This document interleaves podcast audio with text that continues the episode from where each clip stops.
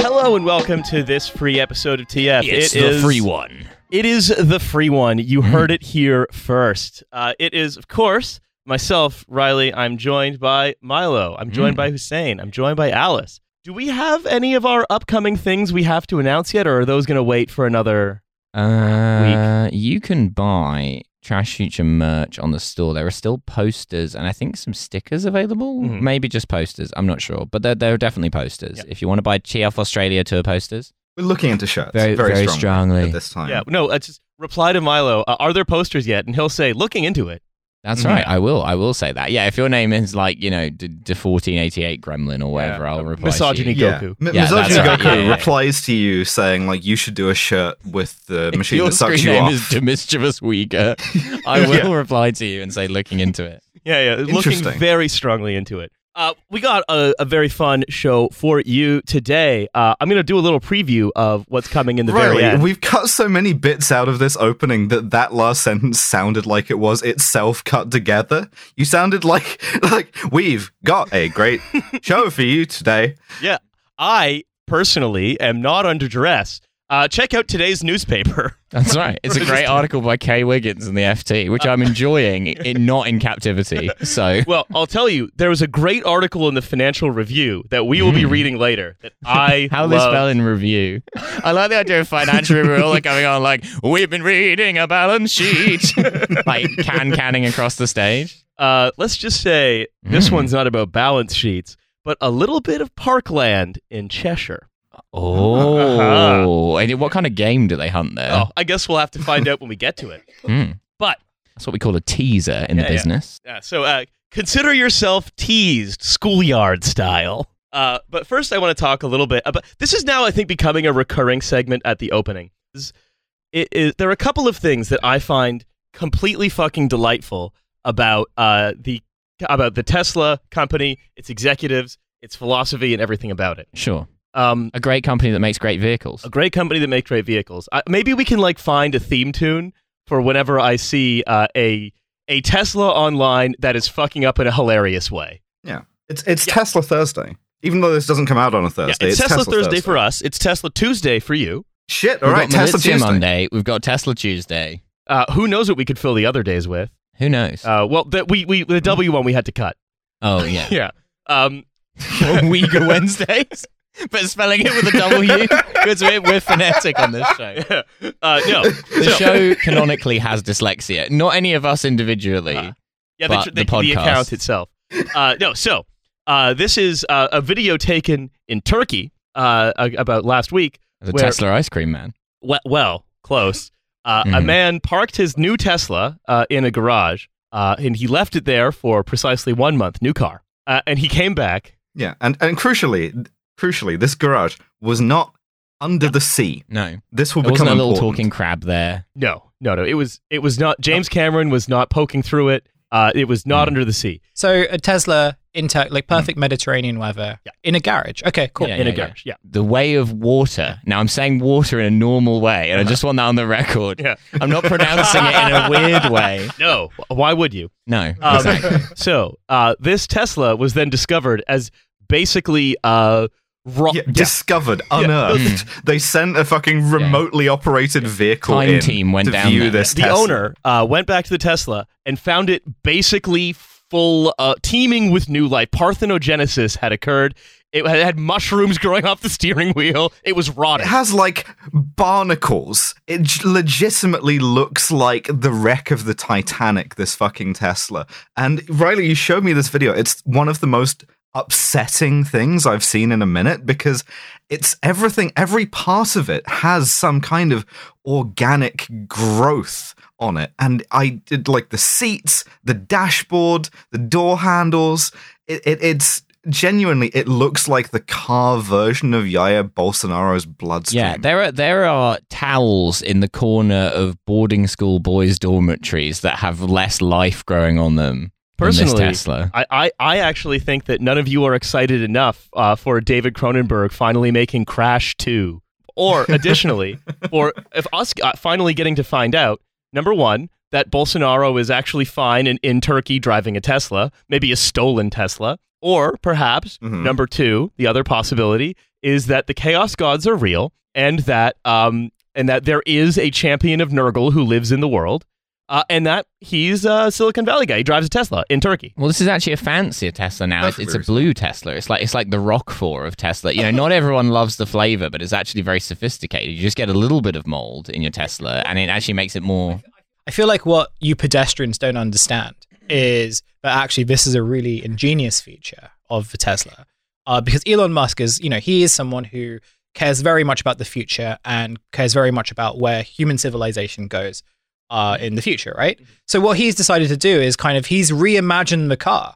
The car is not just a vehicle to get from A to B or to get stuck in a tunnel to die in. Um, you can also grow stuff there too, right? It's an ecosystem. Ah, it's, it's an a eco- food but- but the Tesla ecosystem. It's ver- It's uh.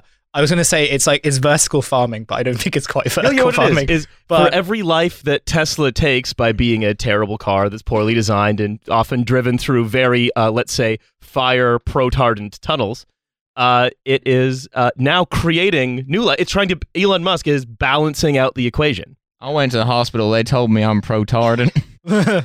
It- well, he's creating like you know he's in term in creating these new ecosystems. He's creating humans that will be uh, resilient for new environments. So actually, in many ways, Oh, sure. I mean, think think about it this way: the the way we discovered penicillin, we're going to find the cure for all diseases in this so Tesla. Jair Bolsonaro needs to get in this Tesla actually because it's going to miraculously cure Oh, him. God. He'll be healed.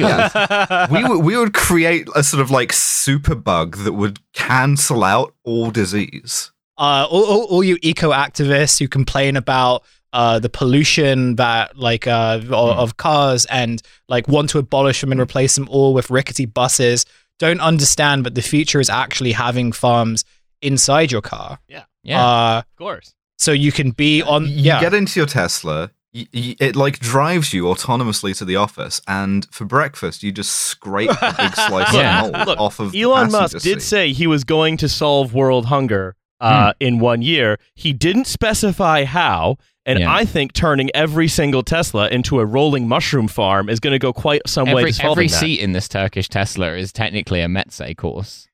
Um,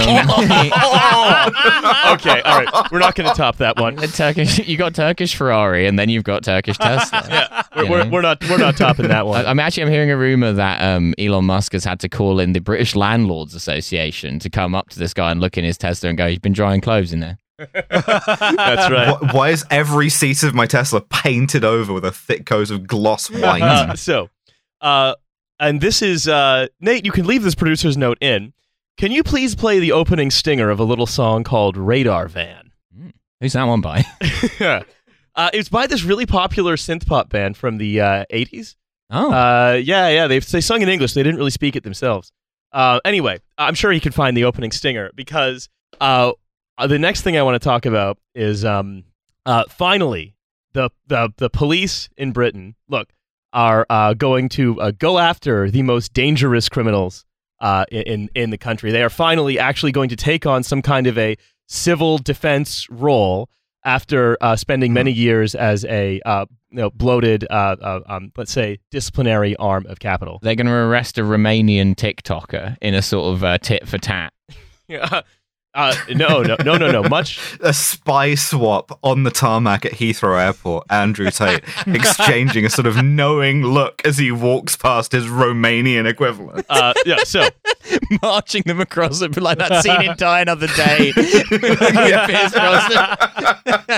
A- and Andrew Tate in the sort of um, mind prison from from Die Another Day. He's getting his dick stung by scorpions. Uh, all well, of this. we can only hope.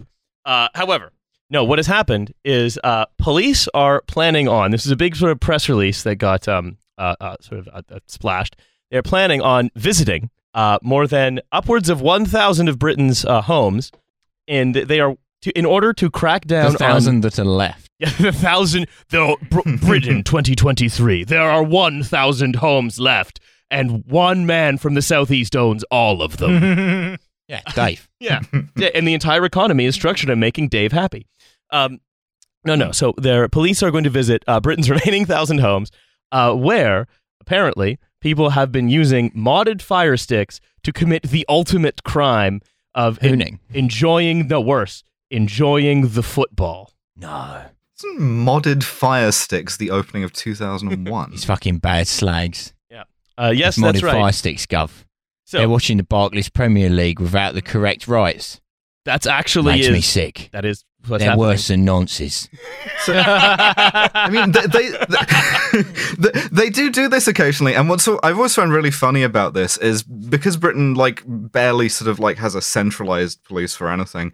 All of this is run through City of London police. Um, th- this is like one of the things they do is they're like police intellectual property crime unit, and so you'll end up with some you know lockup in Manchester getting sawed open by City of London police on a day out, uh, like getting to use the big sort of like um, door knocking in RAM for the only time in their entire careers. And I, I, I really appreciate giving them that opportunity. It's like a school, like you know, a, a school. Yeah, they had to get out the No. big ram that, that, that had Nick Leeson dobbed on the side of it. so, um, so what has happened is they are the, they have identified customers from a huge database in a major ongoing criminal investigation and will knock on the doors of people to warn them. Oh, they're not even getting the RAM. They ju- You're just going to get like a knock on the door from from Gonna like two tap the city ram on the police door very officers who like- gently. Like- it's like you don't you don't have to let us in, but please stop illegally streaming the Oh. I spoke with a gentleman. I had both thumbs inserted in my stab vest. Uh, at which point, uh, he introduced me to a lady who also lived at the premises, uh, and they had been watching uh, television of a broadcastular nature. The only thing that could make this more British police is if they give this a, like a really like a, a vainglorious name, and on the pre- on the press release, it's like as part of uh, Operation fucking Condor. Operation Telemachus. Yeah, Operation Condor. we will be throwing a bunch of sports streamers out of helicopters. Operation Telemachus is when you wait for your dad to come home. So there have been like lots of sort of like stories about oh you know if you're caught kind of caught illegally streaming or downloading stuff like the police will sort of come and like arrest you know I remember like when I, I don't know Milo about oh, oh, you It has right. It has a name. It's called Operation Raider. But it's not a raid. It's knocking on a door. Uh, Hussein, please continue. well operate radar radar vans radar vines that, that's where I thought you were going with that ah, Raider vines was seven second videos of you knocking on someone's door. That's right. Well, what I was going to say, so like from what I remember, like there have been so many occasions where, uh, the like you know you have like news stories and like British police saying, but yeah, if we catch you illegally downloading stuff, uh, then we are gonna like you know you could get into a lot of trouble. You could get fined like a million pounds for downloading like some fucking bad Eddie Murphy movie from like 2003. Um, and I remember one time. Uh, so I was very much, you know, I liked to kazaa stuff. Uh, Oh, yeah. and obviously because it was me, I uh, kazaaed mostly like Yu-Gi-Oh, uh, Japanese Yu-Gi-Oh, and Saying, are you sure? Are you sure about saying this? There's not like a statute of limitations. I am For all willing you to- know, City I'm willing to be arrested like, by City of. London Police for downloading uh, you'll be- un- unabridged uh, but non-dubbed Yu-Gi-Oh. I'm willing to be a political prisoner uh, for the right to watch undubbed anime. Um, but no, there was like, uh, so I actually got really scared about this at one point. Um, and I remember like when I had downloaded some episodes and then, you know, I, I heard this police car outside of my house and like this police officer is like walking to a house. And I'm like, oh fuck, oh fuck, oh fuck, oh fuck. I'm it. This is me. I'm going to get, I'm, I'm going to be like arrested for watching Yu-Gi-Oh. Did you grab Uh, your Yu-Gi-Oh deck? so so like the police officer rings the bell and like because this is like it, i think i was just me and my grandma in the house so i opened the door um and i was just so terrified and like the police officer like uh is your is your is your is your mom and dad here it's like no it's like Operation Telemachus, and- wait for your then- dad to come home. and then and then and then and then, and then and then he goes like oh i've just got some questions about something happening on this road and i was like okay i'll stop downloading i'll stop downloading i promise and, and, and he just sort of looks at me and he's like What? You were scared and he was straight. like, no, no, we were us. And what it turned out to be was that um, some people had graffitied, someone, someone had graffitied like a telephone pole, uh, like just down the road. Priority number one for like the Bexley Safer Neighborhood team is finding out who drew this dick on the on the telegram. And they had like this graffiti, like they just graffitied like a dick on the on the tele. And this police officer was trying to figure out whether anyone had. Oh my god! Uh, there was a there was a graffito of a phallic nature. I, I intercoursed with a gentleman. of a juvenile persuasion. You, you I think, Yes. This is this is hauntology. There aren't enough cops anymore to Yeah, engage in this kind murderer. of low-level graffiti policing. Now, unless you're being murdered, they're not coming. and even then, they probably aren't coming. Yeah. Yeah, they're the opposite of Arnold Schwarzenegger. yeah. I think you might be the most easily interrogated person in the world. I get look. I Yeah, you I, I get very very done, nervous yeah. about stuff. So I and genuinely, I sort of feel like if I was properly interrogated, I would just crack. Not like not because like not not not not because like I'm a scab or like I'm someone who like want you know I I would want to. I, it's just I just sort of get scared very easily by people who sort of like In my defense, are- I was are- very frightened. are, are a little bit aggressive towards me. yeah. So, Myself and Every- PC Shufflesworth mounted a sting operation in the course of which we posed as uh, season five of Criminal Minds. And, and waited for an unsuspecting Whitefish. user to download us. At which point we sprang forth from the gentleman's computer and engaged him.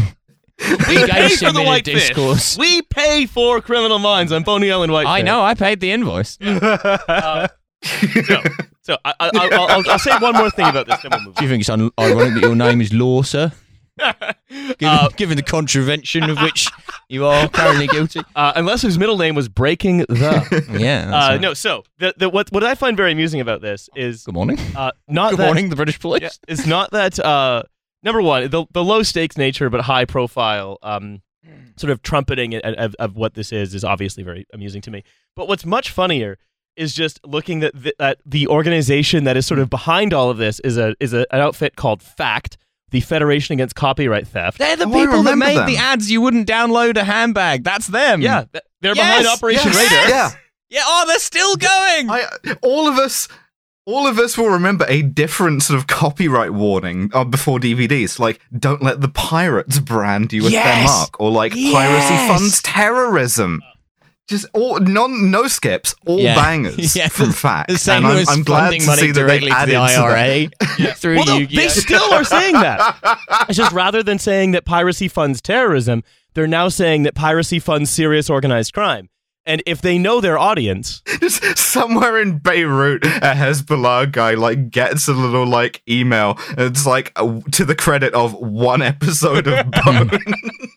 Um, again, the, the mechanism by which this happens is unclear. Mashallah, they're watching the Arsenal They- again. they do- We will soon destroy the state of Israel. They do list. They do list two individuals who were sentenced to uh, prison for watching unauthorized streams, but they of course neglect to also mention that those individuals were making millions of dollars at the center of an organization selling the cracked fire sticks, and that the judge basically said, "Well, I guess you also did commit this crime, which I suppose we'll prosecute you for as well." You know, you know what this has made me think of. That um, so to, uh, my my friend my friend Titus, who occasionally will just send me a really good tidbit, and he was reading some like uh, tech newswire while he was at work, and it was talking about how this was a couple of months ago. The U.S. Justice Department had wound up a huge catalytic converter theft ring. Um, there was like there was like five or six ringleaders who'd each made millions of dollars, basically like collating all these stolen catalytic converters and fencing them on, sending them abroad, whatever. And then he was looking through the list of the indictments. And he's like, he gets to one of the guys, and he's like, looking at the name and he's like, that guy's got to be Lithuanian, like 100% Titus is Lithuanian. So then he looks the guy up on Facebook, and the guy's profile picture on Facebook is him standing in front of a like a mountain of catalytic converters. this is like utterly perfect. I've got another list of uh, some of the films that Fact has made. Some of them include Knock off Nigel. I remember this. No, Yes. one of them includes one called Knock Off Nigel. Maybe this is a Britainology, actually. It's it's a British porn film from the seventies.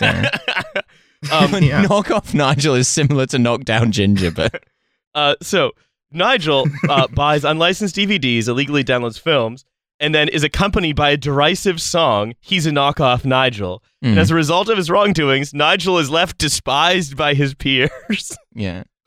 They really were trying to like uh, sort of make bullying happen top down and the british public uh, a group of people who love bullying more than anything di- we didn't go Like, for don't it tell us how Like, to bully. that never made it into like Yeah, exactly. It never made it into like playgrounds or anything. Uh, it, it never made it into like an idiom. It's just it's just like a sad failed Riley's PR just pulled up campaign, and I another one called "You Can Click, but You Can't Hide," which doesn't even make sense. Well, and- and that's the thing, right? The thing to remember, the, the thing that I found so funny about Fact is, is that like this is the global organization that is like designed to stifle uh, everything to do like all of the great things about like owning your own media that's been made like incredibly difficult now is you know they can just fuck with the movies that you like Yeah. right also if you want to watch the film casino good luck it's not on a stra- any streaming service uh, right all, all these things right it's, it's nice to have your um yeah, but good that- luck. Yeah, PC Shufflesworth has currently uh, disguised herself But- as Robert De Niro. Yeah, but- inserted herself into the cover of the film Casino. yeah, as soon as you start watching, she yeah, like why does Robert De Niro out have his thumbs in his stab vest Well, oh no well, sir, you've gambled and lost. So, so, but what, says, what I find amusing is that Fact is British. They're the global organization, but it's all just dour British retired cops whose whole thing is just basically trying to ruin people's good time. Boy, stop it. Um, however, they recently, Why would they leave this to us? Like this is a like multi-billion, maybe trillion even dollar industry, and they just handed it to British. Uh, I mean- grotesquely uh, uh, well, the, the funny thing is the MPA basically uh, stopped at once like the nature because they were set up in the 80s when like home recording and stuff first became a thing and they were just set up by uh, the premier league and, and, and virgin and the big mpa studios and stuff. Um, and they were set and they're the very very sort of pugnacious and aggressive organization. That's like their reputation. Um, and uh, you know they're uh, uh, uh, um, they've recently however according to some reports that i've seen like i don't think they're getting their mpa funding anymore because they, they're like okay yeah well like the nature of piracy has now changed so i'm wondering if this is also just like you know knocking on the doors of a thousand people in like the west midlands just confused guys watching the football in order to say to the mpa no please take us back we can we can still be current We can change. preserving their phony baloney jobs. Yeah, Oh, fair It's enough. so good. I love it. I love this country. It's so normal. We do, I mean, we do have the world's best police in the sense that they are the world's most ineffectual police. And since the police are bad, this makes our police the best. that's right The, the British police are so little Sort of of, a threat to anyone thing, yeah. by the standards of police because they're so incompetent and so underfunded. Yeah, it's like it's like anytime they get together to try to really do something like the Sarah Everard Vigil or whatever, they can really do some damage. But most of the time, they are hamstrung by being terrible. Uh, Really takes it out of them too. They have to like lie down for a bit after that, send some more like racist text. oh, they love doing that. It's their favorite thing to Oh, do. I've got a punishing schedule of incriminating myself on WhatsApp. it's like it's like them and Sam Bankman Fried who just launched a Substack of like more self-incrimination, basically. just be like, Yeah, you, you look at any British cop's phone, sort of like 70 to 80% chance they'll be in a WhatsApp group called like racist jokes. that'll, that'll be the name of it. They're and like 90% of. car from. some of them are. Well, no, Some of the I, memes I were quite genuinely believe. I genuinely believe that like almost all of the like operational planning of British law enforcement happens in racist memes, and then they're also in another group chat that's called like Baz, and that's where they do the racist jokes. Yeah, it's uh, this. This is well, you know what? This is uh, uh, gamekeeper turned poacher. They know how to evade surveillance. We do, Yeah. we do the planning in the racist chat and the racism in the planning chat. We know there's no surveillance. We're the ones who are supposed to be doing it. so, so, so I, I want to move on a, a little bit as well. Uh, this is um, uh, one more thing before we get to Greensill, um, which is uh, the the I'm just I'm ringing a big bell. The old uh, tech hype cycle uh, is dead. Uh, the new one is not struggling to be born. It is uh, absolutely getting ushered out of the birth canal. There's got an epidural. Everyone's very excited about it. Mm. Um, Ushered out of the ushered. birth Uh, canal. please come on. Uh, Coinbase uh, is doing beckoning. another Sponsored round. by Usher. Coinbase is doing another round of layoffs. It's down to by the when we did the um the Coinbase episode. Do we remember what the stock was that day? Oh, you didn't say there was going to be a test. It was It feels like we've been getting these updates faster and faster, so it must be pretty uh, precipitous. so. What's happened is Coinbase has done another round of layoffs, and they've stopped doing all of their high cost, low return projects, which I personally wouldn't have started. Mm. Uh, but you know, maybe that's why I'm not a billionaire. Um, and uh, but they're letting another 950 jobs uh, go. Um, and you know, this is this is from uh, this is a particularly brutal. Really, really kind of like stretching the meaning of the word jobs there. Sorry, how about this? Another 950 occupations. Okay, People were sure. occupied, just you know, thinking like, "Hey, what if we could make it so that you could pay for a donut in under ten minutes?" We're, we're, we're doing some changes, and when we're done, it's gonna be it's gonna be a lot better. It's gonna be better than maybe ever. You're to be a fast donut purchase. Now, so this is a particularly, uh, I'd say, excoriating uh, quote from an analyst um, uh, quoted by the FT. Ahem. While this creates a near term filler for Coinbase's dwindling operating leverage, it does not fix the number one problem deteriorating volumes amid cre- retail crypto trading fatigue, i.e., people no longer believe they can get rich doing it, and so no one's bothering. That is to say, Yeah, it's done. It's over. That re- read between the lines. That's what an analyst writes when they're, where they're like, "It's Yeah. over." and to It's, It's so super over. over. and that's in, in no small part because right ultimately um, coinbase crypto everything involved in it is one of the most pro-cyclical um, uh, industries that there is and pro-cyclical just means like when the rest of the economy is up when interest rates are low and so on and so on uh, it is sort of up proportionally to that and that's because for reasons Yeah, it, only works when money is free, and now money isn't free Yeah. anymore, and so it, it, it's over. You don't have to go home, but you can't stay at here. a very high at a very high level yes that's basically what we're talking about right and what would but however this has been you know we, because you know nature abhors a vacuum uh, this has very very neatly uh, this gap has been filled by ai uh, specifically ai as represented by ChatGPT, which I wanted to talk about one more time, or no, not one more time. We're going to talk about it probably a lot, probably quite a bit actually over the next year. And this was catalyzed by something that I've been expecting and then saw has now happened, uh, which is, that we talked about this in the episode with James Vincent, which was the um, sort of very large cash infusion uh, by Microsoft uh, into OpenAI in order to support the ChatGPT tool and incorporate it into other things. Um, so this is the thirty billion dollar valuation uh, that uh, that OpenAI now has. So Microsoft, you know, Microsoft is injecting ten billion dollars into it, uh, and um, they're doing this. I, I won't of spend too much time talking about the deal structure because, frankly, it's not. I mean, it's it's interesting in theory, but not really to us. But suffice to say that they have a huge claim on a lot of um, OpenAI's like actual revenues until um, it, the investment gets paid back. Uh, and right now, ChatGPT doesn't have a way to monetize.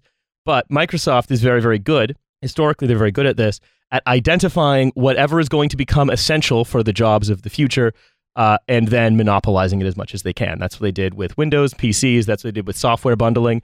Uh, that's what Bill, Bill Gates is basically just a kind of automaton that does that. That's how to understand Sure. this. Right. And so that and also some other things Yeah. that stress me out Yeah, yeah, in, in you know various locations. some other some other stuff He that's leads stress- a very stressful life. the man leads a stressful life. That's why he has Yeah, to he have a very non-stressful haircut that's easy to maintain. That's right. Um, and a little bit, I think what what uh, Microsoft is doing with the OpenAI thing as well. So I've I've talked to some people who also support this theory, as they're doing a bit of a SoftBank where they've ta- they've picked their winner, right? Because they have they have decided they've they've they've understood that. Uh, this kind of like large language model AI is going to be integral to the future of work. And if you remember what we said in the episodes about it, it doesn't mean it's going to do the job better. It doesn't even mean it's going to do the job minimally well. It just means that it's going to be a useful tool for people that own companies to um, and people that are responsible for paying wages for capital and so on to further take control of break up and de-skill one of the main kinds of job that there is now which is sort of you know making Email jobs. jobs. Yeah. Yeah. exactly so Hmm, th- yeah. bearing all that They're in going to mind replace podcast. yeah. Oh God. Um, so just bear all that in mind, right? Uh, and then that what Microsoft has done is they've picked their winner of what they see as the next cycle, and they are just defending it with huge amounts of cash. This is what SoftBank did. It's just that SoftBank is run by a lunatic, and so they picked winners in industry. So it's it's sort of like they're, they're bolstering it against the economy, the economy that is being it's do, it's doing the cyclical thing again. It's it's it's cycling in the bad way, and so Microsoft is like, no, we're we're not going to let you, uh, you know, uh, take our beautiful racist chatbot. It's it's it's it's that. It's also uh, the other thing is that if you think a lot of other people are going to enter into the industry, you can basically buy your way into always being at the top table by either being first or Sure. being richest. And Microsoft is ensuring that Sort of like ChatGPT, stealing a march on. yeah, and Okay. Microsoft is ensuring that ChatGPT is doing both. Um, so Okay. you know, and and this is beyond. Wow, that sounds smart. I mean, uh, Yeah, good for them, I guess. exactly. And It's going to make everyone's lives worse appreciably because now, in, instead of like having your email job, you're going to be replaced by a, a racist Clippy. But Yeah, this is an unfortunate term for Trash Future because normally we talk about companies that are evil but incompetent, and Microsoft is a company which is evil but very competent. That's right. Um, and so I think that what it's worth talking about. The reason I bring up Coinbase as a kind of foil to OpenAI and Chat, Chat GPT is that it's worth thinking about this in terms of the business cycle itself. Um, and so if we're in, for example, if you're in a tightening cycle, right, that makes stuff like crypto worthless, the last time this happened, right, and this is the example, the examples I always come back to are McDonald's and Uber, right? They defined a lot of, they defined quite a bit of uh, a lot of people's experience of work, and they're two good examples. And the and I always come back to the idea that when jobs in a recession get damaged, the scar tissue stays, right? And Hmm. yeah, stuff that gets automated, stuff that gets casualized, Hmm. stays casualized, stays automated. Yeah, and so that and so at McDonald's when they when they replaced uh, when they decided to have automated customers input their own orders in those kiosks, they don't have to fire everyone. There are still people who interact with the customers, but they don't have to have as many people per store. Basically, their overall wage No, bill gets just cheaper. just enough to like Yeah. get a chair thrown at them Yeah, and exactly. you know deflected effort. yeah, it's British McDonald's. bare minimum. You still got to have the scary McDonald's bouncer on a Saturday night in Derby. so, so long as you have a sort of greater capability to restrain people than the average shift of British police, that's the like minimum staffing level for a But, McDonald's. and Yeah. so what? hap- Um, and we found and so that. what happened? I mean, it, these these these comparisons aren't tidy, right? Uber, in the one sense, was countercyclical because it was a um a huge. It was countercyclical in one sense because it was a gigantic hit to the wage bill of um sort of the taxi industry in general, but it was structured in such a way that it was pro-cyclical because it was basically a expanding um. Uh, uh, it was an, an, uh, it was just this big expanding balance sheet didn't make a Yeah, and profit. it, so it, it, like and, and it made the discourse much worse because it allowed people to suck off Travis Kalanick in like a sort of uh, th- this is a disruptor sort of way, uh, and and provided us with like a shitload of content. So thank you to to Uber for that. So, but anyway, this is, all of this is to say, right, that if the last that that we're, we can kind of see now elements of the hype cycle in the economy that is going to emerge because the economic environment has now been aligned with the thing that it's going to believe produces the future. And the danger Or Facebook, they did they did all of this shit for the metaverse, and then the economy just went whoop, no. Instead of that racist Well, chatbot, they didn't have the money for legs. You know, that's the problem. they faked legs and the market lost trust in them. It's so funny that they faked the legs. um, and so you know, you you you we've seen sort of various efforts to invent the future happen. It's just there was all of those efforts to invent the future weren't really reducing a wage bill that much. They weren't really they weren't really automating a lot of actual meaningful work. Sure, the metaverse might reduce your like um your office uh, leasing bill, but is that really, uh, com- especially in email so jobs? the compared- opposite of what Capital wants to do. Well, do. it's like on. It seems like on a very basic level, it's like the metaverse still requires people, right? Like to function, it needs people. It doesn't need people in the same place. It doesn't need people like in kind of office environments and like all the sort of complicated, not even complicated. It's like you know all the things that you need to do actually to maintain an office space. And what the kind of chat, the ChatGPT era, and even just like the AI automation era seems to imply is that like the future of innovation is really going to be how can you do stuff with less people with fewer people rather Yeah, and in fact, I um I grabbed a, an interesting. Uh, so I, I also I subscribe to all of ARK's newsletters.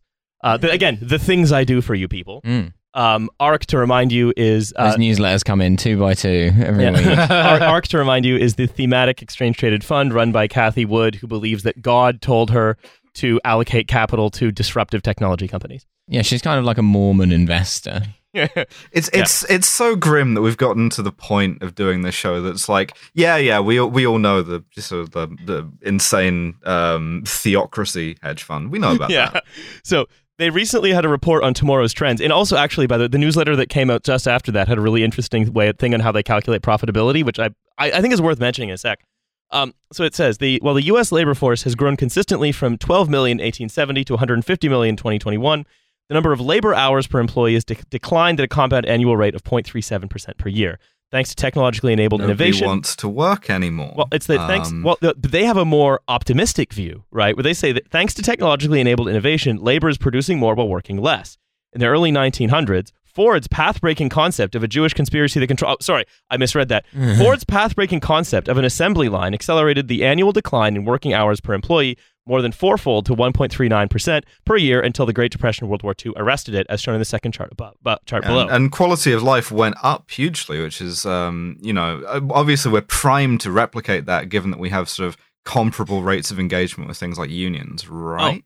uh, pres- well, again, uh, I mean, obviously, what is left unsaid in ARK is is what is where those um, extra profits from working hours go, and so on and so on. Because of course, they're ince- they're a they don't care, and b they're incentivized to obfuscate it. Um, but it is it's it's interesting to see that they're making this same comparison. Uh, so they say this year, generative AI breakthroughs such as ChatGPT and DALL-E 2 could catalyze another period of accelerated declines in working hours per employee. And usually, I think ARK is full of shit. But in this case, again, I actually do think they are kind of onto something, just much in the same way that um, those declines in working hours per employee only produce better outcomes in the case of like very strong uh, union presence, for example. Uh, Sure. In the in the case of of those workers being a political force in a way that they're not now, that you know, I think what what what are I, I'm reading the same thing and sort of agreeing with them. I'm just doing it in a scary voice, basically, as opposed to with big thumbs well, up. I, I mean, like I, I, I think we've we've spoken about this before. That like there are obvious labor-saving applications of AI. There's a you know, if you've ever had an emails job, you'll know how many fucking emails you have to write. Where the semantic content is, you could essentially convey that in two words, and telling a computer to go and do that for you would save everyone involved a lot of time. It's just saying that again in a scary voice. Um, what if the sort of the fruits of that aren't going to you working less and relaxing more, but instead going to now you have six people's jobs? Uh, and also, you know, the, the, that guy that owns the thousand houses, uh, 50 of them he's gotten rid of, but we haven't, there are no more new ones. Hmm. And so this is, and this is, this is the thing. This is why I, I think about this, right? Because it is through, through a partnership with an organization like Microsoft. That's like the, the model, the potential of, of OpenAI and possibly the threat to livelihoods. That's how it scales, right? And that is now happening. It's it's also annoying that it's happening through Microsoft because of course all of this will have to be branded as uh, Microsoft Clippy from Microsoft Office. You know, I'd be less mad if they made it Clippy. they were like, "Look, Bill. Bill says that Clippy has to be the face of the AI. We're replacing Bing with Clippy." It looks like you're trying to illegally download Yu-Gi-Oh. We've called we've called like this retired police detective from uh, from Fact to come and kick you in the nads. Oh, it's um, it's uh, it's it's that show New Tricks with Dennis Waterman, but they're all copyright cuts now. Um, so, I mean, th- and there are some people, you know, who are saying, "Oh, all this AI stuff, it's all hype. It's like crypto. There's nothing there. Um, all of it is garbage. Look how I can trick the chatbot." It's like, yeah, maybe now. Um, but the thing is, you have to remember, crypto didn't allow capital to uh, de-skill labor. Crypto allowed capital to expand through uh, inflation. Crypto was a way to capture uh, things like just capture value through low rates. It was a great way to swindle, but it was a great it way for guys you went to high school with to buy a Camaro. yeah, it was. That's exactly what it was. It was a. It was a wonderful three card trick, a great way to swindle. But you used to have to join the army to do that. But, But, there now- was there there and there were and there were some ways right that crypto was used to exploit labor. I think Axie Infinity is a great one, but that was such an edge case Yeah. of the overall this was ecosystem. this was the thing. It was sort of like crypto sort of seemed a bit too convoluted and a bit too complicated to sort of like integrate into like for companies to sort of like integrate into existing systems, right? Also, also, I think there was there was really no mechanism by which it could be used socially. Like there was no social It's just an relationship. inefficient way of doing a bank transfer. Yeah, there was the, the social relationship that crypto represented was, in my view, a kind of um, a, a- a sort of a, an almost a value fetishism where it was just sort of abstract value and nothing else. Um, and the social relation that AI enables is one that is between labor and capital. It's one that's between bosses and workers. Uh, and that's why I, I think that to just imagine that this is all hype, it's like crypto, there's nothing there, it's all bullshit, is quite dangerous. And that people with jobs, oh, there are a lot of people with a lot of jobs now who should start thinking like you're a New York taxi driver and it's 2008. I, I don't want to be a downer, but Yeah. Hey, whoa. yeah, and it's not. And again, don't Gotta send all these fucking emails. and it, and it doesn't need to do They your think job. a computer can do this. Remember, it doesn't need to do your job better than you. It just needs to do it well enough to take over, or it just needs to take part of your job away from you. Exactly, and and the answer is uh, like uh, the upshot of this is that not necessarily that you will lose your job. Exactly, it may be more that you end up doing your job in a more precarious way, and you end up doing more people's jobs at once.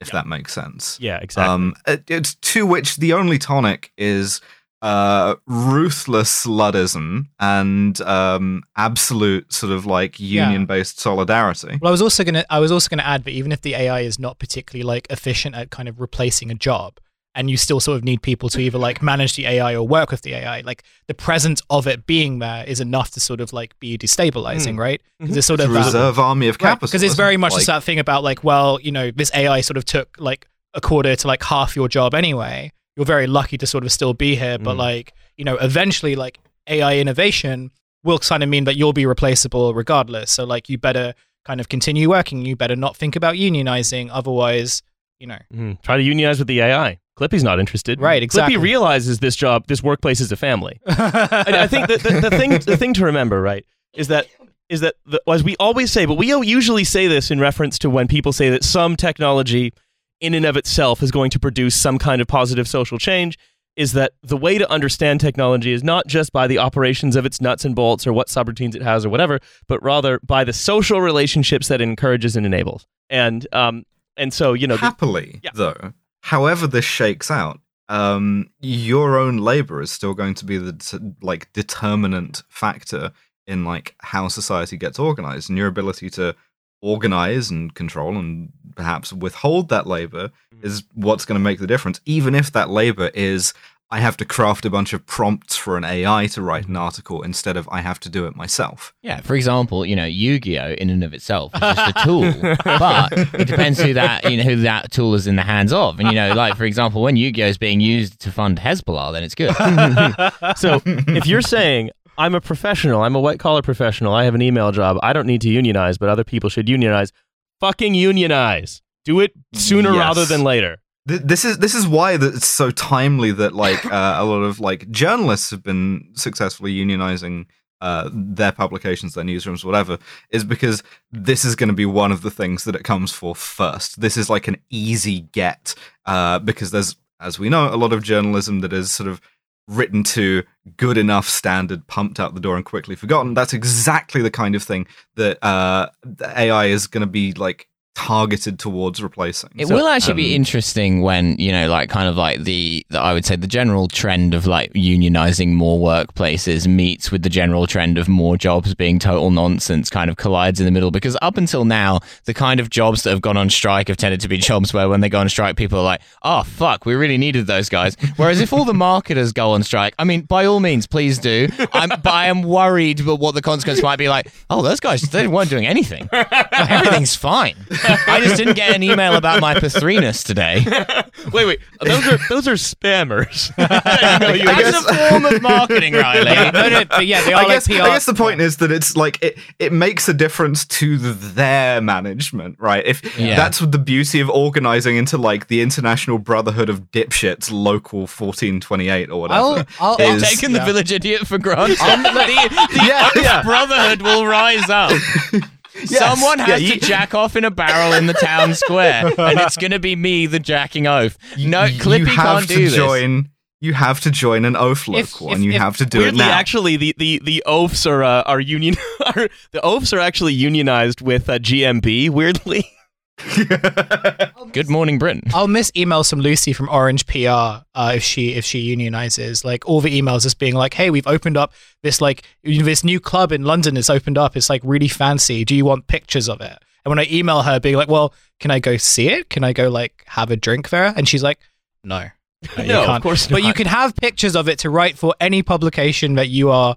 Uh, that you're currently interested in, and then she leaves a smiley face afterwards. So Yeah. yeah, I hope I hope her unionizations unionization. They're going to start doing well. work to rule. They're not putting the smiley face at the end of the email anymore. We're not obliged even to. annoying workers are workers. Yeah, too. exactly. Yeah, well, well, yeah. Yeah. Well, this I was also just sort of Yeah, thinking the about. annoying orange, I- orange PR. I was kind of thinking about this the other day as well, where it was just kind of you know so like so much of sort of bullshit economies and stuff was sort of like sort of the kind of you know the inflated value of these sort of like white collar email jobs, right? And you know I I do kind of wonder whether there'll be a conflict in terms of like the sort of eagerness to automate or the eagerness to sort of like cut expenses and cut wages and cut jobs by using that and then by extension like you know the sort of number of white collar workers who find themselves like losing jobs at like quite a rapid rate right and like i wonder how that will sort of affect a much broader economy which has been so dependent on these like surging middle class jobs that have sort of been like very overvalued and overpaid for like you know uh, for like over a decade I can answer. So are we saying that adult daycare is over? That's the thing. I, I think, like, I think to be honest, I think there's sort of a. I think what I uh, look. Here, my my opinion, not my tinfoil hat opinion, but rather my sort of very large, uh, unfalsifiable opinion. My cling film hat opinion. yeah, let's say that. My cling film hat opinion is that with wi- with the expansion of lots of different uh, free trade areas, mostly uh, like like the big one for for like the America was like NAFTA, but also the accession of China into the WTO, um, is that the you're, you're familiar with the elephant graph? We talked about it before, right? The elephant graph, for those of you who don't know, it's about It's the graph that everyone tries to ignore. well, sort of, kind of. Uh, it's the graph elephant in the graph. yeah, and so it's a graph, and it's sort of it is a, a sort of large hump, and then a, a down slope, and then a another sort of swipe up. It looks like a kind of a, an S with a big bottom and a, and a little top. it looks like when you try to draw boobs on your calculator it doesn't quite work. Sure. So, but yeah, uh, that's that's the elephant graph. It, and what it shows is the distribution of wealth, uh, or or specifically the distribution of growth in wealth um, in the last sort of X years. And what it's supposed to show is that globalization, at the expense of the sort of working and middle classes of the developed world, has massively benefited everyone else. And so what it means is, oh yeah, look, uh, someone making who used to make like ten cents a day now makes a dollar a day. That means they've had a, a, for a very large percentage growth in their incomes. Also, it means that the people who used to make ten thousand dollars a day now make hundred thousand dollars a day. But the, the, by showing it as a percentage, they're able to make very small numbers and very large numbers look like one another. Um, and I think one of the what that show what that graph shows to me uh, is that um, there is a far far less importance that, that, much of the global economy now is structured on most people except the very rich becoming largely similar to one another. So declining, so living standards more or less coming to meet one another, uh, mo- very close to the bottom. Um, it, all to sort of preserve the sort of extremely high living standards of people at top, which means, right, that if the if the trend is going in that direction, uh, then why do we need the adult daycare jobs? What purpose do the adult daycare jobs serve to that particular global economic sort of to like generate TikToks. Yeah, and, and and also to sort of say like if you have an email job, your job really isn't your email job. Your job is to go shopping. But um, I mean, how long are how long really are people going to depend on you being sort of relatively mass affluent, right? Um, and going shopping sort of once a week. Uh, when, when especially like your ability to do that has been degraded for the last 14 years anyway, right? The that kind of wealth building is no longer really important. The kind of wealth building, the, the, the email job really is kind of a, it's a phenomenon of um, sort of the, I'd say the 90s to mid 2000s, right? And just because it had a very long hangover, but the, that long hangover has been all about increasing precarity. It's been about proletarianization creeping upwards, right? That's been the story. Why would it stop with email jobs? There's no reason why why it would. And so, you know, this is Just so long as it stops before podcasts. Yeah, that's so long right. as I'm fine, I Yeah. can still make jokes about this. No one can automate Joe Vanderclerk. Yeah. I've had a visit from the British police for illegally downloading the movie Adult Daycare, which is a bad Serbian remake of Daddy Daycare with Eddie Murphy, which weirdly still stars Eddie Murphy. yeah. Oh, it's got Seagal in it too, which is Yeah. pretty cool. Yeah, he plays He's a one of the toddler. kids, yeah. he's a tod- he's a toddler who never gets out of his chair. I'm in a chair, I can't move it. Why, why does he sound like Trump? oh, there's I mean, two of the coolest guys. Um, is what Steven Seagal sounds like when he tries to speak Serbian.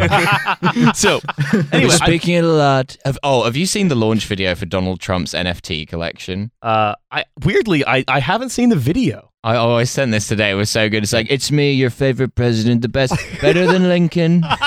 I mean, yeah, he's right. yeah. He's right. Yeah. You know what? I mean, you can't fault him for being And wrong. he's like, going, these NFT cards are very exclusive. They're ninety nine dollars. They're beautiful pieces of art. And then it's like it's like showing them in the background as he does. He's doing the like it's the um it- it's the same like address overall video framing of the one where he's like, "You can't do it. It's disgusting." But but he's like, the, the NFTs are all like Trump as Superman, like revealing the S or whatever. He's like, "We're building it. we're building a community. I think you're gonna like them. You're gonna like Yeah. them a lot. Well, in that case, NFT stands for nah, fucking true. You should 'Cause you should buy these now because they're gonna go and they're gonna be gone." yeah, we're gonna buy them all. yeah, that's that's what right. happened. Look, Yeah, um, we're spending the whole Getting whole into Patreon. NFTs, yeah, at this moment too is just so so awesome. Trump. I Hmm. love like at the moment when they've when when they're the main business now is buying them for tax loss purposes. Well, you know why we have to buy them? It's because one of the if you buy one, you get entered into a prize draw for a number of prizes, which are uh, you can go, you can play on one of my beautiful golf courses, and they are beautiful. You can also win a dinner with me. I'm not sure if Okay. that's a great prize, but that's one of the prizes. Okay, can, can all five can all five of us just go and In sit one big in one trench coat. chair Yeah. and just like have dinner with him as like, like and just talk to him like a Greek chorus? or like each of us says one word and like in the Yeah, sentence. the Trash Future Gestalt consciousness. Uh, it's been a long time coming. Uh, so I, I and also that's noticed, how they're going to replace us. That's how they're going to like automate and like pare us down. is we end up like sharing a consciousness Yeah, together. we're gonna all have to live in one head. Um, Mm. So I, I wanted to talk about this ARK profitability thing, and then we're gonna go into the re. I'm sorry. Horrifying. At, l- at least one of us gets gender dysphoria. Yeah, I mean, yeah, that, that's true. Actually, it's it a be? minimum, a minimum of one. a Yeah. Highlander. There must be exactly one. Yeah, I, I would like, out of fairness, if we had to be in like a hot girl head and I'm happy and all of you are miserable. That would be like turnabout. I think I'd enjoy being a hot girl, at least for a bit. Milo, did your egg just crack a little bit? Wait, didn't, wait, Yeah, didn't, think so. didn't someone, someone, I can't remember who it was, like did a sort of uh, image transformation where it would be like, what would Milo look like as a girl? Oh, girl? yeah. and I did, and I do think it Yeah, did make a yeah, few of was us feel hot, something. yeah. yeah, yeah, yeah. Uh-huh. Uh, so uh, imagine Milo as a girl. No, I I want to talk. looked great, better than ever. I want to talk. I want to The talk. question is, Milo, do you imagine yourself as a girl? Mm. I, I want to talk. Uh, actually, you know what? I'll hold off on the ARK profitability thing because we've already gone for a very long time. And I really, basically, The dessert, the dessert look, is I'll- uh, I'll say in, Mwah. in short, I'll say I'll describe it in 30 seconds where basically they say they have this new method for calculating where if you use the usual method for calculating profitability, um, then only uh 27.8% of ARK's um, holdings are. And that's using EBITDA, one of the most like But we don't want to give you that. no. No, no, no, no, no. So they Chris have Tarrant is working for ARK. so they have a new um they have a new way of calculating it where they say, look, uh, we we're going to remove your age plus seven. we're going to remove uh, look these are like innovation heavy companies that are spending lots of money to acquire customers and are going to be unprofitable so if you assume it just like because ebitda right it removes stuff like depreciation taxes amortization these things that like you say okay well that doesn't really look let you look at the financial health of a business what ARK has basically said is what if we took we said we did ebitda sure but also removed uh, research and development costs to acquire customers and then Okay. salaries what if we just like, yeah, what if all of those are mulligans? Yeah. yeah yeah, we're, we're doing a vibes based EBITDA. So it said, what if we remove research and development, salaries in the form of stock, uh, and then sales and marketing activities, including like spending money to acquire customers, including offer your bring your product cheaper than it is to grow market share. And if you take out all of that stuff, then actually 84.9% are profitable. yeah. If you if Whose you only look at only this, eighty four percent still after you've removed all the running costs. uh, if you only look at this side of the house, the house is not on fire on average. yeah. Look, look. You think my stock's a fucking dog? Who's a fucking dog now, cunt? I've changed the paradigm. so, so this is dessert. It's dessert time. Uh, Mm. It's it's going to be another long episode, I'm afraid, but that's Join fine. I'm us having in. Riley's patisserie. The Battle of Sog Hall Fields, colon, what Lex Greensill did next. He's back, baby. He's better than ever. Uh, Can I just say, by the way, that everywhere in England is named something like Sog Hall Field? it sounds terrible. It's like a fucking Bloodborne area. Niggleby under Bumble, things Yeah. like that nature. like, yeah. uh, oh, I can't believe I parked my Tesla in Sog Hall Fields and now it's like become Fey. Hmm, don't want that. Uh, so Before we go on, by this the is how you get a moldy Tesla. before we go on, by the way, while he's doing this, uh, this is from Reuters, which is that Credit Suisse is cutting 50% of its 2022 bonus pool, which is like enormous because that's like most of bankers' like huge outsized incomes come from bonuses. Um, as the Swiss bank presses on with efforts to revive its fortunes after a series of scandals and heavy losses, including the Greensill scandal. So while all of Uh-uh. that is happening, a bunch of like a bunch of bankers have basically just been told that I'm I'm afraid there'll be no champagne fight this year. Oh no. Yeah. But we was looking forward to it, sir. Here in Zurich. Yeah. Oh, in the East End of Zurich? Oh, we love the champagne fight. It's what we look forward to every year the most, apart from the tour of the secret gold in the basement. So I wasn't supposed to mention that. The secret gold that we found. the imaginary secret Yeah. gold that isn't really there. So- Stop asking about the gold. Who mentioned the gold? Not me. It was that urchin banker. I'm sorry, sir. I was just excited about the gold tour. I won't mention it again. I promise. Like a single gunshot rings out. Ah, Tiny Tim. He was this far away from vesting. Everyone, please take out the burial tool from your Swiss Army knife. So, yeah, it's, it's the tool that creates uh, haunting soundscapes. Mm, that's right. Yeah, Adam Curtis. Yeah. So, uh, the, the The fallen. Aus- knife, the corkscrew, the tool for getting um, stones out of horses' hooves, the tool for getting snitches out of banks. You know. Yeah, that's right. So, this is from the Financial Review. Uh, the fallen Australian billionaire tried to buy 200 hectares of farmland near a village in northwest England so the view from his home and his neighbor's home, Barnabas Borbleby, wasn't spoiled. Barnabas I, Baubleby. I remember This Barn- MF Barnabas Baubleby very This fondly. Barnabas Yeah. Baubleby. This I, I'm cursed to be the only one just who going to remembers say it again. Barnabas Baubleby. Barnabas Baubleby. It is so close You to did this the first time too. Yeah. I know, and it's never, it's Uh, never going to stop. So, uh, sorry, uh, the, the second, I added the second, the third B. It says Bor- Borbley. Baubley. Borbley. Barnabas Borbley. somehow, Barnabas somehow that's worse. Uh, so- ass name. No, no, we, we've talked about Barnabas Borbley before. He owned I'm this. sorry, I can't take you seriously while you're saying the words Barnabas Baubley. Okay, fine. We've talked about Double B before. Um, Double B. Which is. uh, Imagine, imagine him going through like any aspect of daily life. Imagine getting called at your GP, you know what- Mister Yeah, it's Baubleby. it's quadruple B. there's so many Bs. Barnabas No, Baubley. no. So it, he, if you recall, uh, Lex Greensill tried to supply chain finance his neighbor's special needs school. That's Right. his neighbor, Barnabas Oh, yeah. Yeah, the Baubley School for Special So I, Needs. I'm, I'm sort of summarizing some stuff. I'm just not reading exactly the article. I'm sort of summarizing up front so we have all the information. Barnabas Baubley's special school for people with speech impediments. Uh, so, So, like, once they can say my name, they're free. sort of a, a lot of a, lot of Dickensian characters. Mm, yeah. yeah, yeah. So, um, Greensill. Oh, please, sir, I just want to go and work for Credit Suisse. Okay, hold on, but hold I can't do it with this Let list. me, let me get let me get some of this. Barnabas Baubleby. Let me get some of this information it's out. like school for wayward boys. Uh, so Mm. the, then the, what the project that he's doing that he was sort of working with Borbley, Barnabas Borbley on Barnabas Baubley's Borstal for boys. it was a sustainable farming and reforestation project on Shotwick Park near the northeast northwest English village of Saughall that's been his home base for two decades. Shotwick and Soggle. How is this country real? I've lived here my entire life. So uh, the the I don't journalist it the journalist took a train up uh, to Saughall to go to the parish council meeting where apparently all the controversy around this project has been centered. You have no authority here, Barnabas Baubley. Uh, so, um, barely hours later, this is the, this is from their article. Greensill had learned that I was in town, and I found myself in his Range Rover driving through the woods and looking at the pilot. Like, Tied up. Sorry, this is sort of a, like a, a Russian oligarch thing. You go to the like town, you know, an hour outside of Samara or whatever, and like they see you coming off the train, and you end up going to a quarry where you have a conversation about exactly what you're going to publish. yeah, They're like, Yeah. hey, do you reckon you can fit in this suitcase? yeah. Uh, no, I, I'll publish anything you say. um, it says, and and looking at this pilot project he has set up with one of the local farmers. It's the first time he's talked to a journalist since his company went to administration. By evening, I was in the back row of a parish council meeting that had descended into utter chaos. The chairman was ousted in a coup organized by his deputy, and many walked out in high dudgeon. High Dudgeon was another neighbouring village. The deposed chairman dramatically tore up some papers. His deputy tried in vain to assert his newly assumed authority.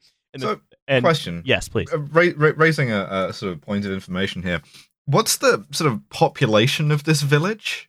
Because it feels like Lex Greensill used to do this for like the country. Like Da David Cameron was his guy, and he's now been reduced to a sort of Jackie Weaver level Hmm. of intrigue. Well, if you extrapolate from the number of Barnabas Baubleys they have in their constituency, which is one, that is Yeah, so the high number. that presumably the overall Oh, yeah, population so- has got to so- be massive. Sociologists call that the B number. the ball, the, the ball, B squared. the Baubley number, Uh, the so, Baubley Uh, Boolean. to answer your question, Alice, uh, in 2011 it was 3009, but I think everyone was 90, and so maybe it's gone down.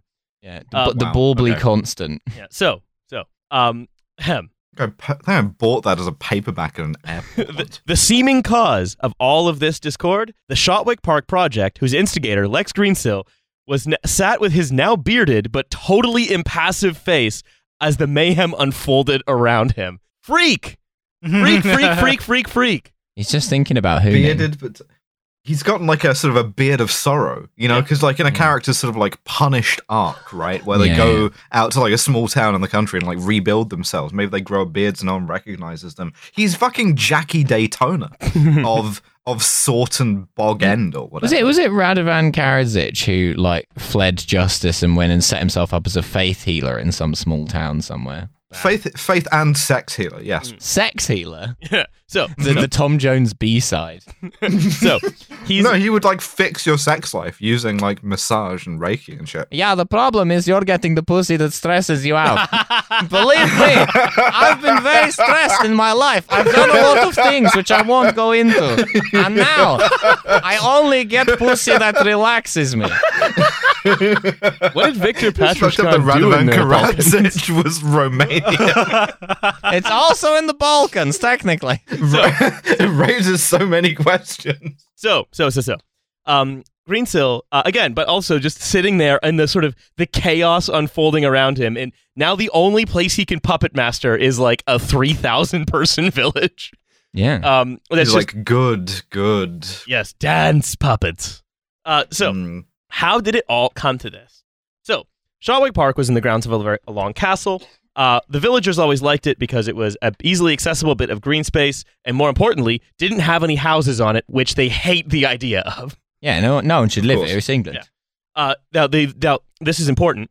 The um, I know, obviously, I'm not a Yimby, but also, you know, these people are very annoying. I'm not Barnabas Yimby. Yeah, not Barnabas Yimbly. Uh, so it is owned by Chester Jurgen Yimby.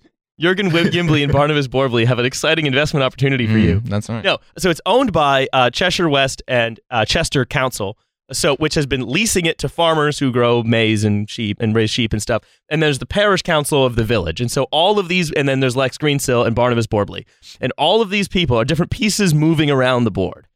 I hate it when you, you're the last to come Monopoly and you have to pick up Barnabas Borbley. So everyone's taking the boat, the shoe, the car. I was thinking more of a chess vibe, like Bortleby to like a B4. So in the in the early days, the parish Bi- council. Bishop to Knights Bortleby. Oh, the Bortleby gambit. Yeah. Like, you're adding a T that doesn't exist here. yeah, he's Barnabas Baubleying. so so so. Oh, the Borbley defense. Uh, in Hmm. the early days, the parish council was very keen on the idea. Uh, the typical, as the typical story in overcrowded England, this is reading the article I article have again, your king in Baubley. is that green land on the edge of villages tends to get sold off for housing development. But here was a billionaire with roots in the area who's willing to conserve their cherished hinterland from that unwanted fate. Now, early days is very important. Now, again, I've spoken to some people who know about the situation, Mm. um, Yeah, and Barnabas Baubley. this is well, well Barnabas. Bor- I didn't talk to Barnabas. Borbley. shadowy, I would love to. Borbley shaped informant. Mm, yeah, yeah. My name, my name is Borblethroat. my, name is, my name is Barnabas Bauble. Yeah. I'm suspended from a Christmas tree. And I will answer your question. I'm rotating slowly. That's right. No, no, it's interesting though, right? Because he's basically saying, I'm going to buy this piece of land for millions of pounds, probably slightly over Mm. the odds, right? And I'm going to do fucking nothing with it. I'm just going to buy it and sit on it. That's going to be a huge injection of cash for the council, um, for the, the the the county council, and I'm also going to give the parish council, the like you know group of busybodies that sort of run the fets in the village. and stuff. Jackie Yeah. Weavers, yeah. Yeah, yeah, the, your Jackie Weavers and The stuff. ones who the are Baubley calling up about the dick uh, spray paint Yeah, on, yes. the, uh, on the thing. Exactly. Which, which, like, it back back to my story just for a second. They were the people who called, and that was why the police came to my door. Oh, so Mm. th- that's who they respond Well, to. it was a parish, ca- like parish councils. I feel like you need to do a Britainology about parish councils. We've had a at some point. telephone communication from a Baubley gentleman. So what happened, Who right? says there was a, there was a there was a cock and cock, cock and Baubley. drawn on the lamppost. PC Shufflesworth and PC Borbley. So I, I want to explain what happened here. It's not just I mean, this is a very bit player. getting getting promoted and he's Sergeant Borbley. Sergeant, Sergeant Borbley's Lonely Barnabas Band. I'll, I'll let you. I'll let you all work this out between you for a while. no, it works with every rank in front of it. Inspector The Borbley, Borbley Arts Club. Chief Inspector Borbley, Commissioner Borbley. Superintendent Borbley. Oh, okay, okay, I'm good. I'm focused. All right. Constable I'm. Borbley. All right. We, are we? Di- are we? Are we dialed in? Yeah. Uh huh. Mhm. We're not gonna have any Think major so, think Borbleys. so. Major Borbleys. Um, but yeah. Look, let, us We don't want this Borbling over. Look, swear to to God. the listener, this is why you listen to this podcast, and don't pretend otherwise. This is the stupidest reason we've ever gotten der- this derailed. By fucking far. My ribs hurt, man. I. Look, the man has a very funny name. I, I mean, I want to ask him why he didn't change it. Uh, no, the the parents, the parents in the hospital going, Mr. and Mrs. Borbley, thinking, what shall we name our son? Dad's like immediately Barnabas. I will. I will brook no question on it's this matter. it's just it's just posh people stuff, right? Like you know, I I knew a guy at like uni who like what a very very posh guy, uh, army officer now, and his last name is Spunk. So like I don't know what fucking rank he is, but like Major I Spunk. think I think Major Spunk, Lieutenant Spunk. It's just po- Gonna be a it's, it's, General it's just Spunk it's just British inshallah. posh people shit. my favorite double act was Spunk and Borbley. Um, Fuck's sake. So, so this is. all right, are we? Are we? I'm, I'm going to say his name a couple more times. So just Okay, yeah. be advised. So, because what I was saying, right, is that in the early days, everyone was excited because Chester West was going to get a big injection of money, basically for nothing, right? Chester West is like the American Barnabas Borbley. see, C, CWAC, basically. Mm. C- Chester West and Cheshire. He's going to get a big injection of money for basically nothing. And then he also agreed that he was going to earmark half a million pounds of it for the parish council so that they could have like satellite phones to call in yeah, I was going to say, graffiti. what, what does this fucking parish council need with half a million quid? Graffiti RoboCop. Yeah, get, get, Robo Borbley. an, get an Ed 209 to like airhole teenagers who are walking around. Robarnabas. Like they're, they're going to be able to like do hot fuzz, but like with nuclear weapons. Yeah, great. That's my only. Or, or alternatively, maybe they'll just be like, "Yeah, we bought we bought ourselves fur coats to beautify the village." Um, now, of course, Maybe? Uh, what? Ha- but but- well, all this was going on, right? All these offers.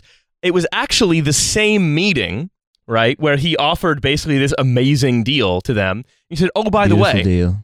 by the way, this special needs school that also bills you, why don't we hook it up to my supply chain finance Mm. machine? Why don't we hook He it up to my to money farm?"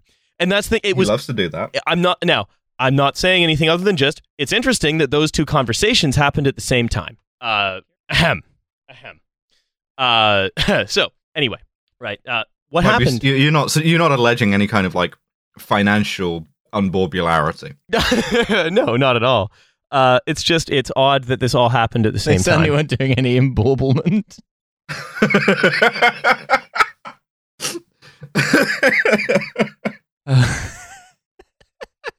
Barnabas Bribbleby. No, I specifically didn't say there was any Barnabas Bribbleby. Actually, Of course. of course. I'm sorry. so so let's How not, have we not done an Inspector Barnaby bit yet? This let's is let's Yeah. let's let's carry Yeah. on. Let's carry. This is already going so far over time. Midsomer Baubles. What do you think this is? Well, there's your problem. Come on, we got to Yeah. keep to a schedule. I mean, kind of now.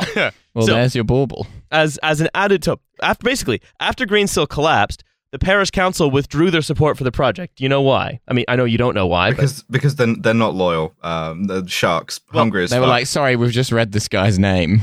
we can no longer in good conscience. what what happened was they were like, okay, well, we he's, listened to this podcast called Trash Future. Well, and actually- we realized that there was one unwitting Australian accountant Hmm. who was sort of the linchpin of this thing. well, so what they were worried about was that if um if uh, the uh, uh, Greensill was no longer going concern, if he wasn't independently wealthy, Mm. then there was a chance he might build homes on the land, and so they withdrew their support for the deal. Uh, the wor- the worst possible scum to a sort of English rural council or a property developer. the um, Baubley defense. Yeah, and so even seemingly innocuous details, goes the article, such as Greensill's planning applications for a car park and a footpath, came to be regarded by the parish council as Trojan horses for houses. oh, can't have any houses here. What if people move in? This is like fucking Alien versus Predator. The thing about the Trojan horse was that there were lots of people inside it.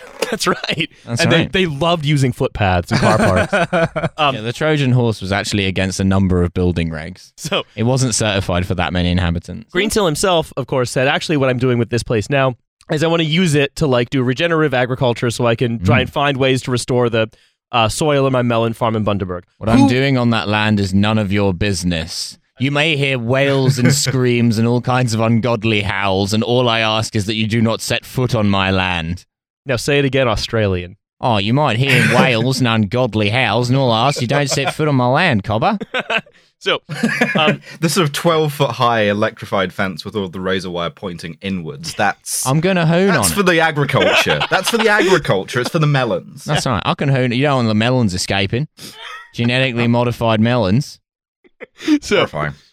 uh, so basically, what happened was a number there, the splits emerged in the parish council uh, with the um the, the chairman believing that they'd done sufficient due diligence, they go ahead, but a lot of the rank and file believing that there were people could move here, young people, wait, wait. minorities. Aga- aga- Again, so we know we accept that Lex Greensill has like come down in the world. That he's gone from sort of manipulating bits of like the British government at a central level to a parish council. Are you going to tell me that he had a harder time doing that than fucking with like the cabinet office? I'll say he got further in central government. Yes. I mean, this is the thing. We need to make central government more like a parish council, which is to say, worse, filled with like more insane petty well, thi- beefs. yeah, well, this is the thing about like the parish councils and just like local councils, like, and I think parish councils in particular, which is that they're all just like fucking miserable, right? And they want you to be miserable as well. If they see you, like, if you live, like, my parents live You in draw a a village. penis and on a can- lamppost, they're going to come down yeah, on well, you. yeah, they will come down and like try to arrest children and stuff. And it's like they just kind of like out of all the you know uh, out of all the sort of like local councils, I do think the parish councils are by far the worst. And in this and in the case of like Lex Greensill, I think you need that like you know the people who will genuinely just be like, we don't trust you because you're foreign, and also we just don't like you anyway. So we're gonna like prevent you from doing. spite. And and if you do this thing, it might make you like a little bit happier, and that's why we really don't want you to do it. Someone's going to have to detain this child. I suppose it'll have to be me. I suppose I'll- the- I- I- I'll I take guess- I back guess to the- my house for a spanking. It's, it's the I guess, the, I guess the thing is that like even though we've talked about how the Tories hate governing, I guess once you're in fucking Downing Street, it, it, it weighs on you enough that you feel like oh, well, someone ought to do something, even if it's the bare minimum. Whereas if you're in like a fucking parish council Zoom meeting, you feel no responsibility to anyone or anything other than your own insane selfish lusts and that's the way we should do all government Mm, from now yeah, on i guess But al- also, crucially, all of your insane um, prejudices and uh, you know personal bugbears. So what happened was Bug baublies. ac- accusations Bubbly flew bears. in all directions as councillors were branded as either being in Greensill's thrall or also alternately pursuing an unfair vendetta against him. When his thrall like Renfield. Yeah. like they sort of spent one night on his game reserve. well, I mean, pe- people in sort of like uh, rural England would fully get the concept of vampire and Australian mixed up. I believe that firmly. So th- what they did was they the parish council in, in order to continue their support agreed that they needed to have a covenant attached to the sale which would prevent any houses ever being built on the land ever. Yeah, you have to swear a blood oath To never build a house. fucking Count Greensill. Yeah. Uh, and so, um, late last year, they demanded that the sale contract include this. Uh, he- and Greensill said, uh, There's this question in the village that because Greensill Capital went bust, can I be trusted to do what I said? Greensill said this to the journalist. It hurts that people would think that. What? Seriously, Okay. you're saying it hurts that people. You ran fucking Greensill, and you're saying, oh, it hurts that people think that I would like. Wow, I'm there's no not trust out dependable. here Yeah. anymore. um, and it's and that, but that's what's worrying people, and that's why I agreed to the covenant immediately after they asked for it. The final wording of the covenant, however, is is in the hands of CWAC, and in December, uh, a row broke out over what form it would take, with the Paris council believing that it was not restrictive enough, and so. And at the same time, he wouldn't like give them that like his firstborn son if he ever built a Barrett home yeah. on this fucking field. And additionally, it became clear that legally that half a million pounds promised to the parish council could not actually materialize, and there was no way to do it. And so they felt What- very what, hoodwinked. What kind of like what possible penalty would be harsh enough for these people? Like if he had if he did betray them, if he did build homes in this area, what would they want to do? Well, they'd have to hire would Van? Van Helsing, but like the Australian version, like Van Oh, Helsing. Of course, yeah. Oh, You like you, you like stake Yeah, him out ah, in the sun. We're gonna fucking pitchfork you out of your house, cunt. We're gonna come up there in a 1996 Holden Commodore, and we're gonna drag you out of your fucking mansion. Well, it would it would have to be Kiwi Van Helsing because all Australians are vampires. Van Yeah, Helsing. So it would have to be Also- like the next thing over. V- Van Helsing. Also, because Van Helsing was Van Dutch. Helsing doing a hacker outside.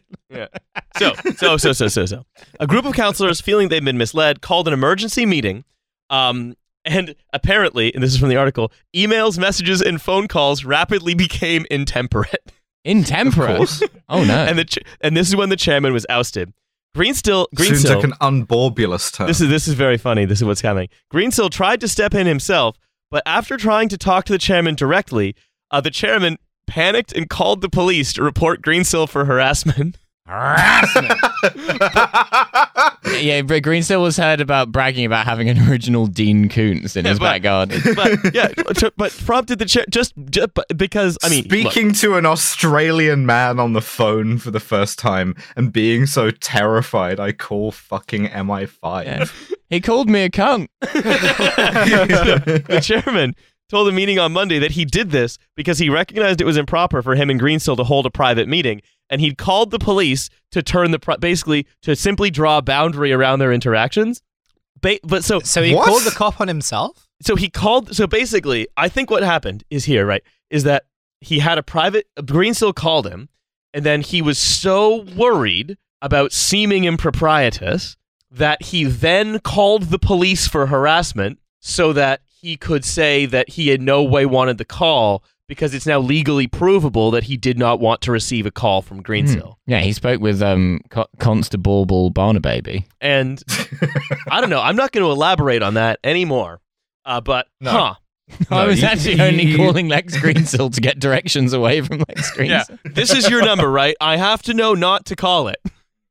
Um, now, some counselors accused others of being Greensill's pocket and suspect Greensill is pulling the strings behind the scenes.